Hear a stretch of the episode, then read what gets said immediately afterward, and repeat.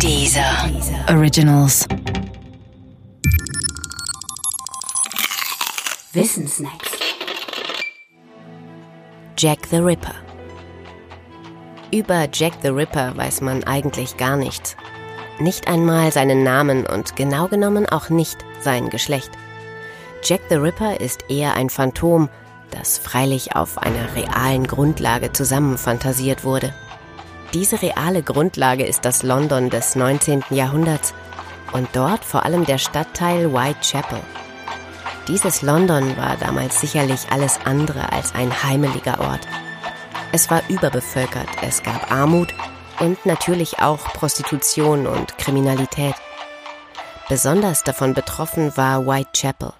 Mit Whitechapel-Morde bezeichnet man elf Morde, die dort zwischen dem 3. April 1888 und dem 13. Februar 1891 geschehen sind und die von manchen ein und derselben Person zugerechnet werden. Ein Problem dabei? Diese Person wurde nie gefasst. Sie hat sich auch nicht der Polizei gestellt oder posthum ihre Täterschaft eingestanden. Ein weiteres Problem? Man ist sich bei den elf Whitechapel-Morden alles andere als einig, ob sie auf das Konto von tatsächlich ein und derselben Person gehen.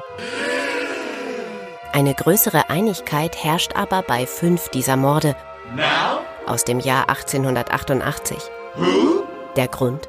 Alle diese fünf Opfer waren Prostituierte. Allen war die Kehle durchschnitten worden. Und vier von ihnen hatten einen aufgeschlitzten Unterleib mit heraushängenden oder fehlenden inneren Organen. Es ist vor allem diese Grausamkeit, die den Schluss auf einen Täter nahelegt. Allerdings, zwingend ist der Schluss nicht und viel mehr weiß man auch nicht. Man könnte deshalb denken, der Name Jack the Ripper sei eine reine Erfindung, vielleicht sogar der Presse. Ist er aber nicht. Tatsächlich taucht nämlich im September 1888 ein Brief auf, der als Bekennerschreiben gewertet werden kann. Der sogenannte Dear Boss Brief. In diesem Brief behauptet der Schreiber, er sei den Huren auf der Spur und werde nicht aufhören, sie aufzuschlitzen, bis er von der Polizei gefangen sei. Unterzeichnet ist der Brief mit Jack the Ripper.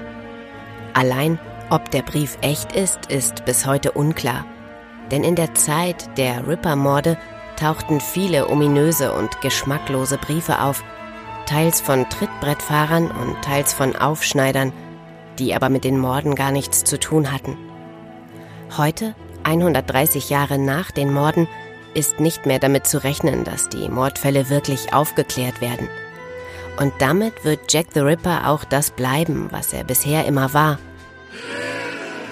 Eher ein Mythos als ein Mensch.